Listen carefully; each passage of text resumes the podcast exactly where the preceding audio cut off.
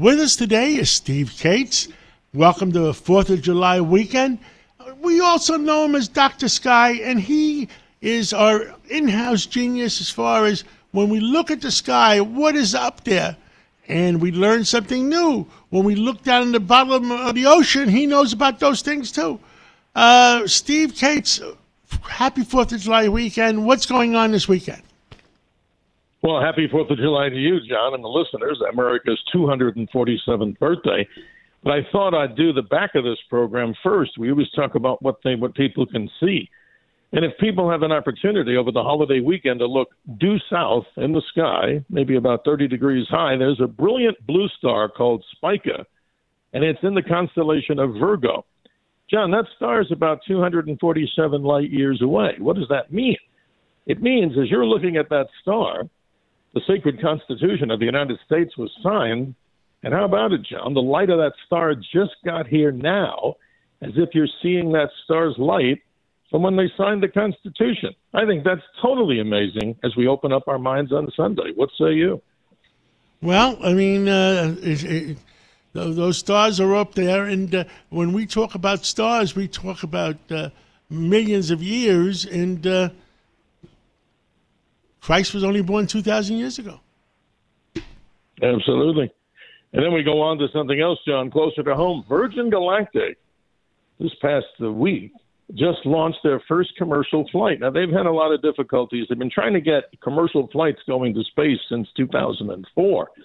But this Spaceship Two actually launched with some Italian scientists and, of course, some people from uh, their company at Virgin Galactic.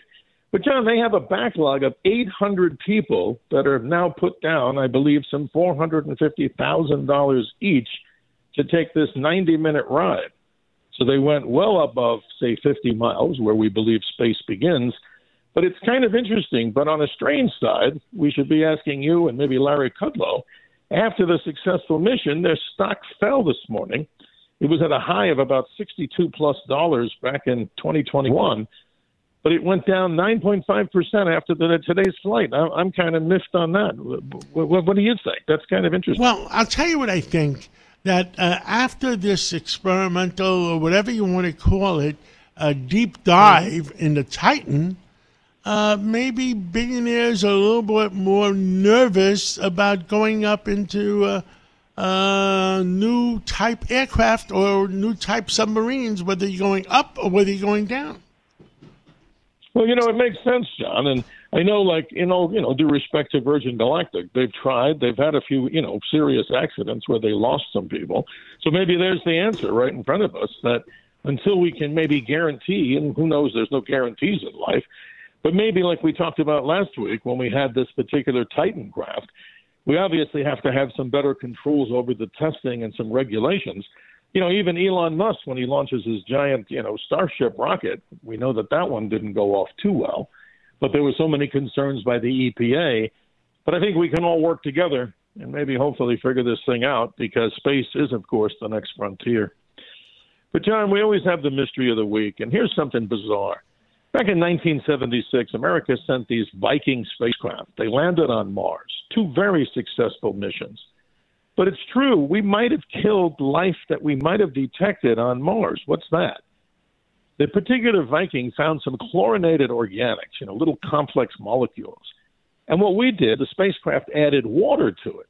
And that, they say, might have killed whatever that type of life was because we thought that that was contamination that was on board the spacecraft from the Earth.